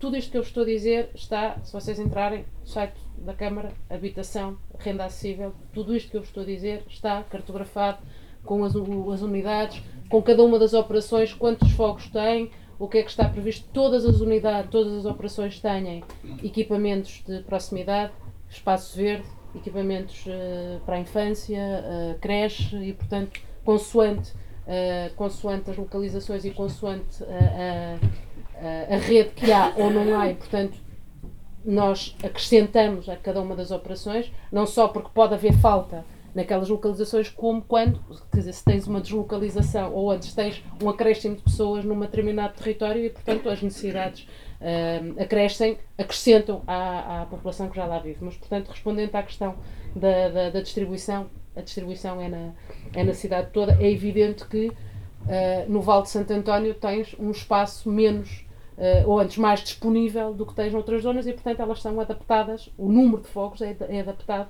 às várias localizações. Um, em questão, a questão do tempo.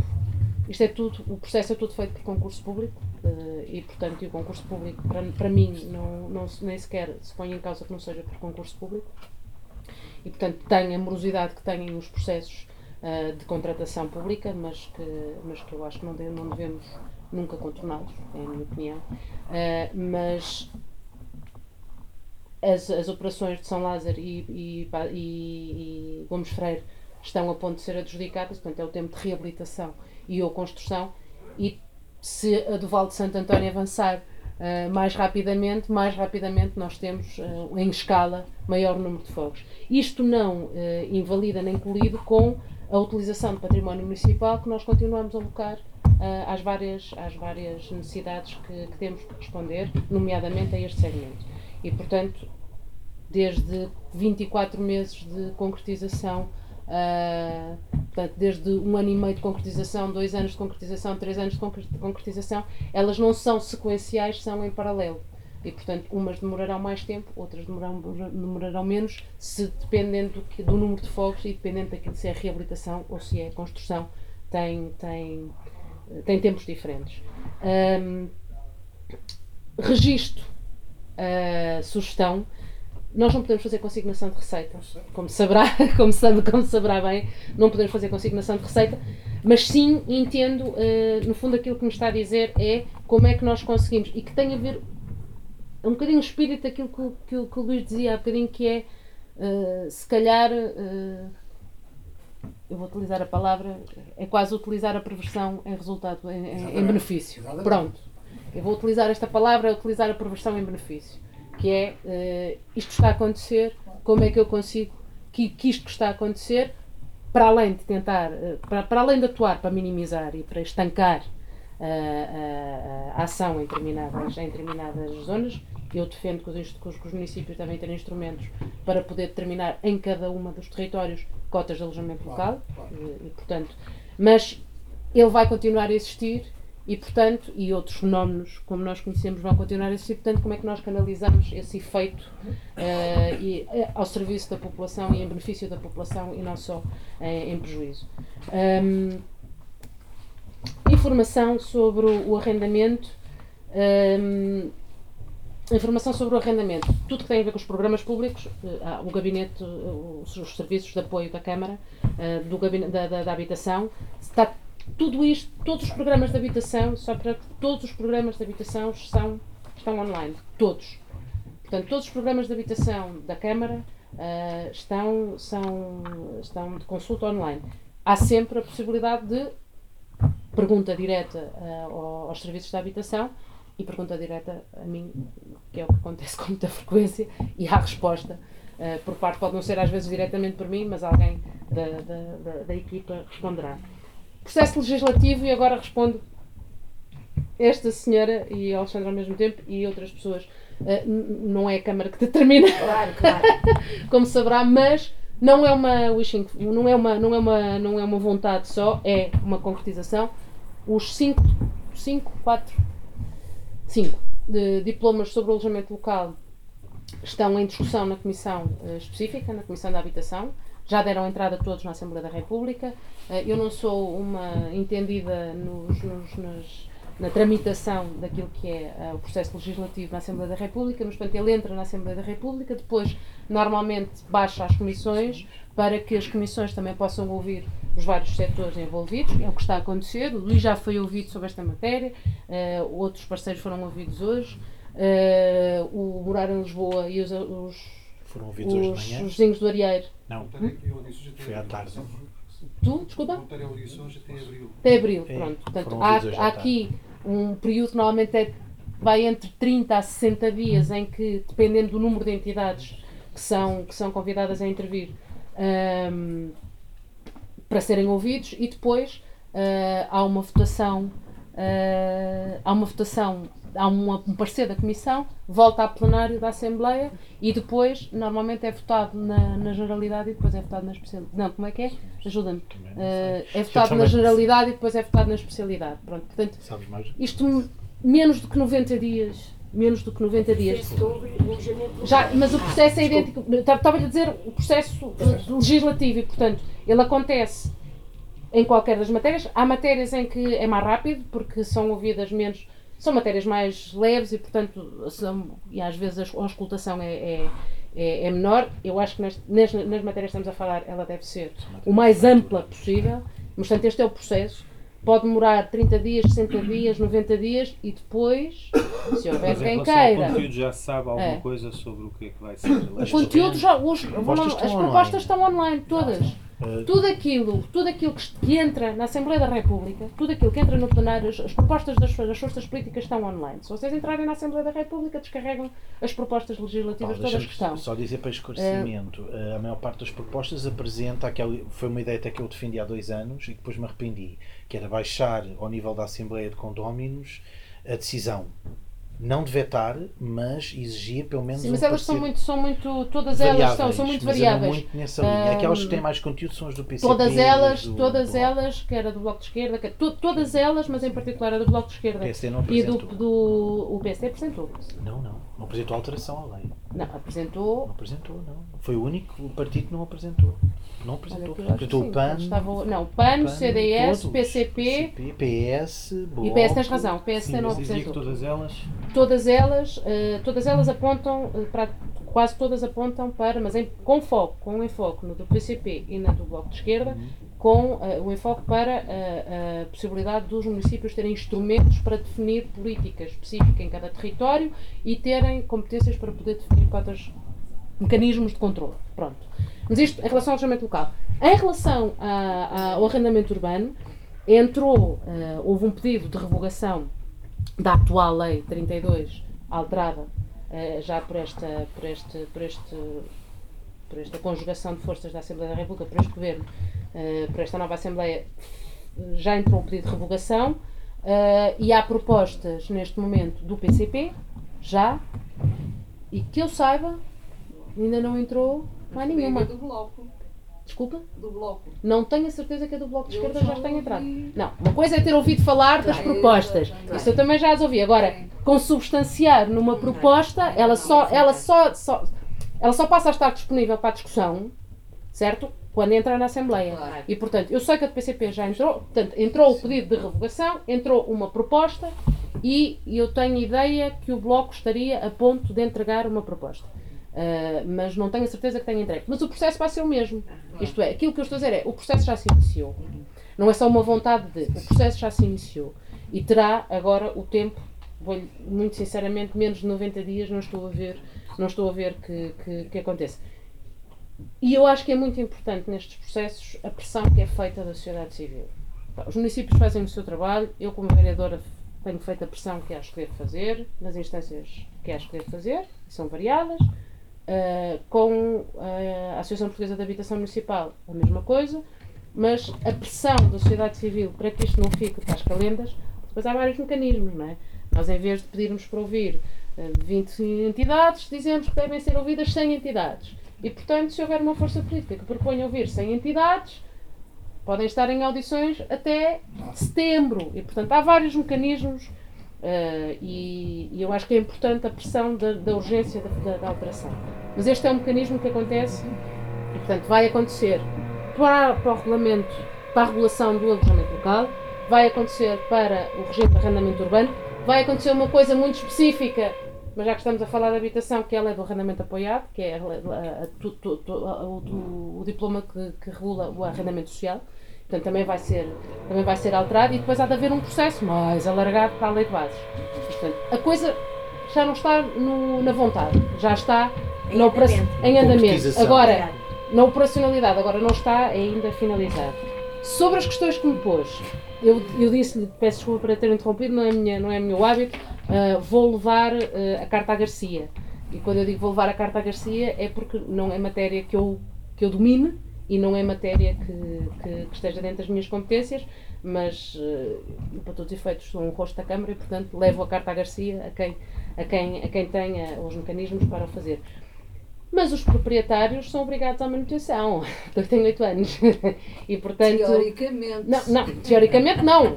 Uh, legalmente. Legalmente. Sim, mas que, na prática. Sim, o que, o que me diz é que os proprietários não fazem. Os proprietários não, é não fazem. as multas que com as multas ou com outros mecanismos. Exatamente. Uh, mas leva a carta à Garcia a quem tem, a quem tem, uh, a quem tem a responsabilidade uh, de, o fazer, de o fazer cumprir. Um, acho que faltou-me esclarecer alguém nesta primeira ronda. Não sei se tem tempo para mais, para mais Deixa-me só acrescentar que é, precisamente a nova geração de políticas. Eu já alterei aqui uma coisa. A nova geração de políticas tem previsto no programa de arrendamento acessível precisamente isso que está a pedir. Claro apesar de já estar já está consubstanciada na lei. Já passa das 8 e estamos com uma hora e meia de debate, mas mesmo assim eu sugeria que ainda pudéssemos eh, aqui eh, trocar mais algumas eh, opiniões e fazer algumas perguntas, até aproveitando que está aqui também pessoas que têm tanta informação. Um, antes de passar a, a, a, palavra, também eu tinha aqui duas Perguntas. questões. Pois, pois, porque uma delas era a questão de, de aqui pelo menos há uns tempos falava-se na, na Câmara, quando eu também cheguei a trabalhar na Câmara, de, do, de aumento de impostos para proprietários que têm uh, uh, casas e, Triplicou. de, de volutas. E portanto era saber como é que isso estava. Um, outra questão é que também se falava na altura, e se encaixa aqui um bocadinho com aquilo que o, que o Luís disse, que, que era um dos problemas, é a construção para, para de, de, de, de casas eh, para, para, para, níveis eh, de luxo, altos rendimentos e por aí fora.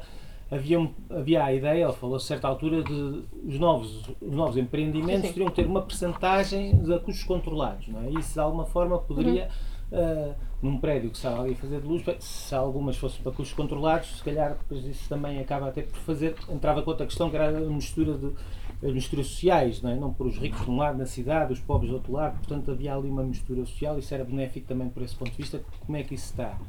E depois tinha outra questão, mas, mas depois vocês se calhar teriam outras, que é, uma era isso, era quanto é que se previa que é preciso, é preciso, está aqui, aqui mais ou menos consensual, é preciso que a Câmara tenha mais oferta pública de habitação. Uh, quantos é que estão previstos? O Rui falou ali em 6 mil. Uh, eu não consigo, realmente não estou por dentro do, do assunto. Uh, perguntava se, se acham que esses 6 mil fogos agora nos próximos anos se será o suficiente, se vai ter um grande impacto, um impacto visível, ou se ainda é muito pouco insuficiente e temos que aqui continuar a ficar muito preocupados com este aumento muito grande de, de, de preços de casas e preços de rendas. Era, estas três perguntas que tinha. Mas não sei se mais gente aí no público tem comentários, não é preciso ser só perguntas, claro, uh, queixas, por aí fora. Não tendo, Pronto, não tendo a gente escusatar e gastar aqui o nosso tempo, temos que estar já Vou ser sucinto, portanto, deixa-me falar. É assim, voltando a referir aquilo que disse há pouco, uh, quer dizer, a função da Câmara não é. A Câmara está a avançar com este programa, mas a, a real função, naturalmente, estão a maximizar a rentabilidade no sentido de, social do termo, as propriedades têm disponíveis, não é? Mas isto é uma função que cabe ao Estado Central é ao Estado Central que cabe uh, a necessidade de criação e de construção de habitação pública. E já agora que estamos a discutir a, a nova geração de políticas de habitação, deixo-vos aqui duas metas quantitativas bastante ambiciosas, que, que a Secretaria de Estado avançou. Um, pretende-se atingir a médio prazo, ponto 1, um, aumentar o peso da habitação com apoio público na globalidade do parque habitacional de 2 para 5%. Não se esqueçam que em Portugal, Portugal é dos países que tem o parque habitacional público mais reduzido, só apenas 2% é que são público, o resto é domínio do mercado e, portanto, aqui o governo quererá apresentar aqui um vai apresentar um conjunto de estímulos e toda a nova política, todo o documento aponta para isso, no sentido de aumentar esta oferta de 2 para 5, que é muito, ambicioso, é muito ambicioso e, e bastante inovador. Isto representa um acréscimo de cerca de 170 mil fogos, eh, não necessariamente de construção nova, mas que se podem ir retirar eh, ao mercado. Essa, pelo menos, era a intenção da Ana Pinho. Ehm, procurar também baixar e controlar a taxa eh, de sobrecarga das despesas que as famílias têm com a habitação num regime de arrendamento de 35% para 27%, diminuindo a tal taxa de esforço uhum. que é aconselhada até internacionalmente pelas Nações Unidas, que não deve ultrapassar os 30%.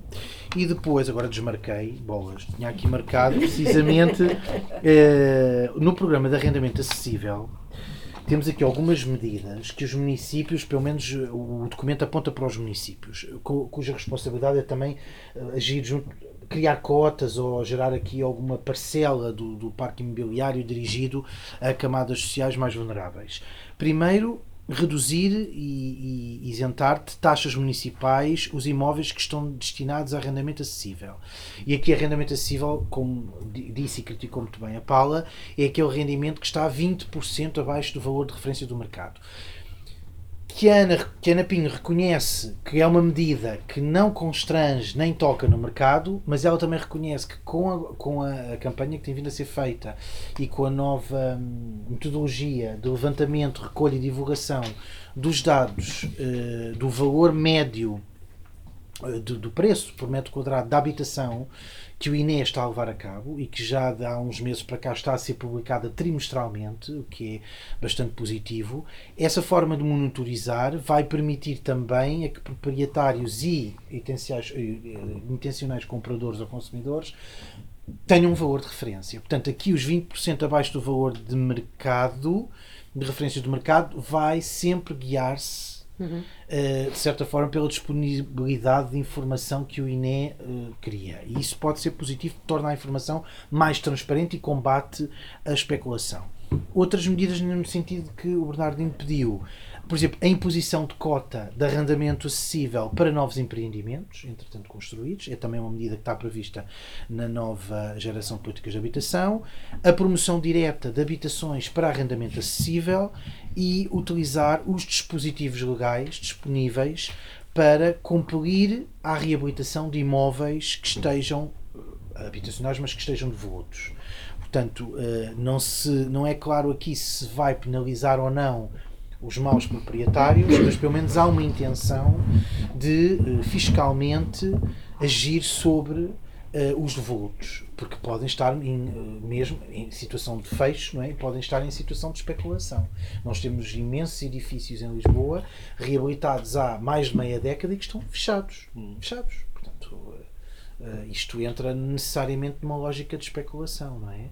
Um, pronto, são algumas medidas. Eu posso só uh, um comentário, porque disseram só queixas ou perguntas. Uh, a questão que levantou de transferir responsabilidades para as câmaras sem, digamos, o reforço do orçamento, eu acho que é um problema muito grave. Uh, e é uma prática, infelizmente, corrente portanto, a vários níveis. De maneira que eu não sei o que é que a sociedade civil pode fazer, e era essa outra pergunta, falou na necessidade da sociedade civil pressionar um, portanto, uh, a Assembleia uh, no sentido de acelerar o processo. O que é que nós podemos fazer? Pronto, uh, petições, muito por exemplo. Então, para acabar. Pronto. E a outra pergunta muito breve é um, a nova geração de, de políticas de habitação está na internet ou tem a forma de livro? Não, não, está, está na internet. internet. Está tudo na internet. Basta pôr no Google nova geração de políticas está de habitação.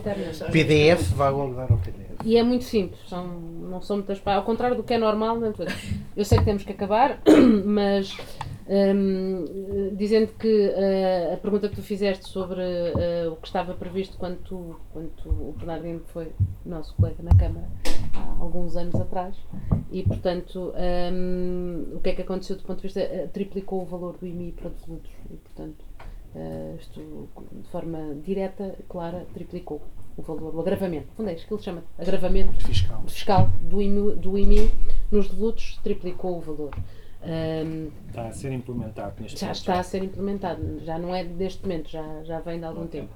Um, e a nova geração de políticas de habitação uh, uh, induz ou, ou, sugere que uh, haja, no fundo, uma ação, duas ações. Uma é punitiva, porque não deixa de ser punitiva, e outra um, um.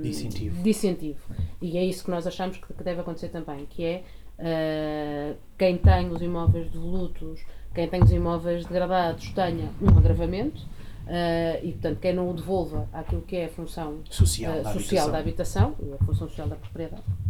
Temos de ter todo um outro debate sobre a função social da propriedade. e, e, ao mesmo tempo, que haja um incentivo aos proprietários que façam reabilitação, mas que a reabilitação se dirija para aquilo que é o objetivo habitacional uh, e arrendamento acessível. Pronto. E isso é aquilo que eu também defendo do ponto de vista da alteração de política fiscal, que é que se faça uma política fiscal modelada uh, uh, para quem? Para os proprietários que façam habitação. Um, habitação permanente da família. Dois, com arrendamento acessível ou antes, com longa duração, três com arrendamento acessível. Uh, e, portanto, quanto à questão do número de fogos, uh, número, estes 6 mil são a meta desta primeira leva de, de, do programa de arrendamento acessível. São para os um, próximos 4 anos? Tens 4, como eu respondi ao Rui, não é? Tens operações que demoram 18 meses a concretizar, tens operações que demoram 24, tens operações que podem demorar 36, uh, uh, com toda a tramitação que é aquilo que é contratação pública em Portugal e que deve ser cumprida. Um, ah, a questão do, do, do. Portanto, somando a isto que são os fogos de iniciativa pública, Uh, e, que, e que estamos no, na, na, meta dos 6 mil, mas que não quer dizer que não possamos uh, alargar, uh, nós não, não teremos falta, falta de procura nesta, nesta matéria. Não é só uma questão de falta de procura, acho que é mesmo uma questão de, de responsabilidade do, do Estado, da Administração Central e da Administração Local, de prover habitação pública e termos uma, um, um parque habitacional público mais alargado. Uh, somos dos países que menos têm parque habitacional. E, portanto, mas aí estou de acordo, que é ver como o Luís, acho que é uma responsabilidade de ambas as, as áreas do, do, da administração, da administração pública, central e local. Uh, mas volto a dizer a conversa que tínhamos no início, que é uh, temos que ter mecanismos que atuem sobre o existente e, portanto, só antes de, de finalizar, a questão do, do, do, dos novos empreendimentos. Há outros, há outros instrumentos que se vêm juntar à iniciativa, uh, à iniciativa pública.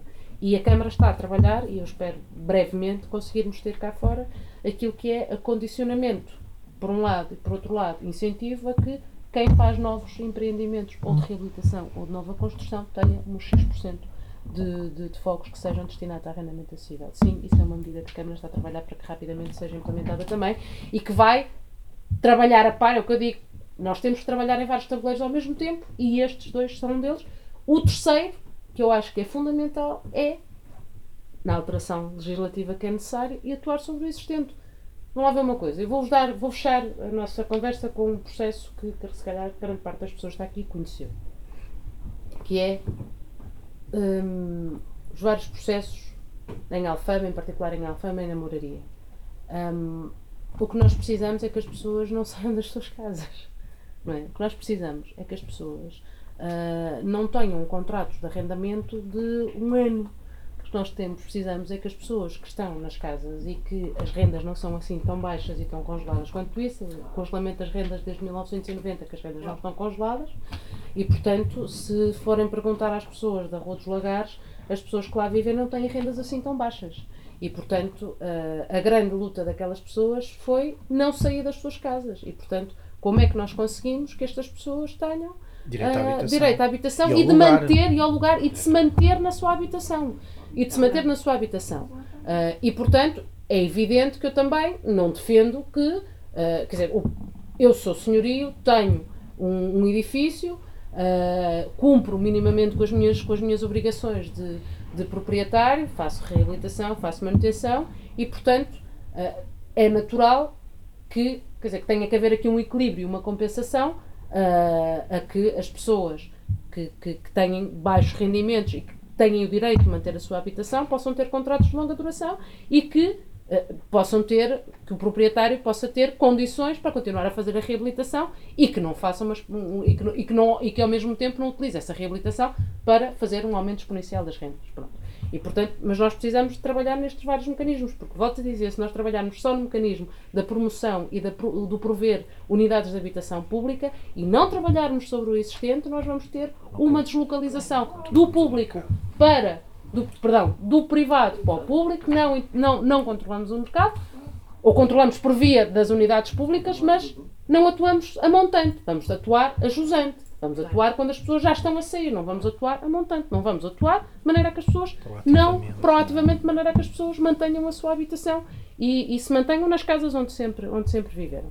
E portanto, eu acho que trabalhar é a única forma que nós temos de enfrentar isto é trabalhar nestas, nestas, nestes vários tabuleiros ao mesmo tempo. Não é uma tarefa fácil eh, para ninguém, nem na administração central nem na administração local. Temos muito caminho para andar, temos muitas falhas de- na gestão, temos muita dificuldade ah, ah, na, na, na abordagem, não é na dificuldade na abordagem, não tenho dificuldade nenhuma na abordagem destas questões e no, enfren- no enfrentar estas questões.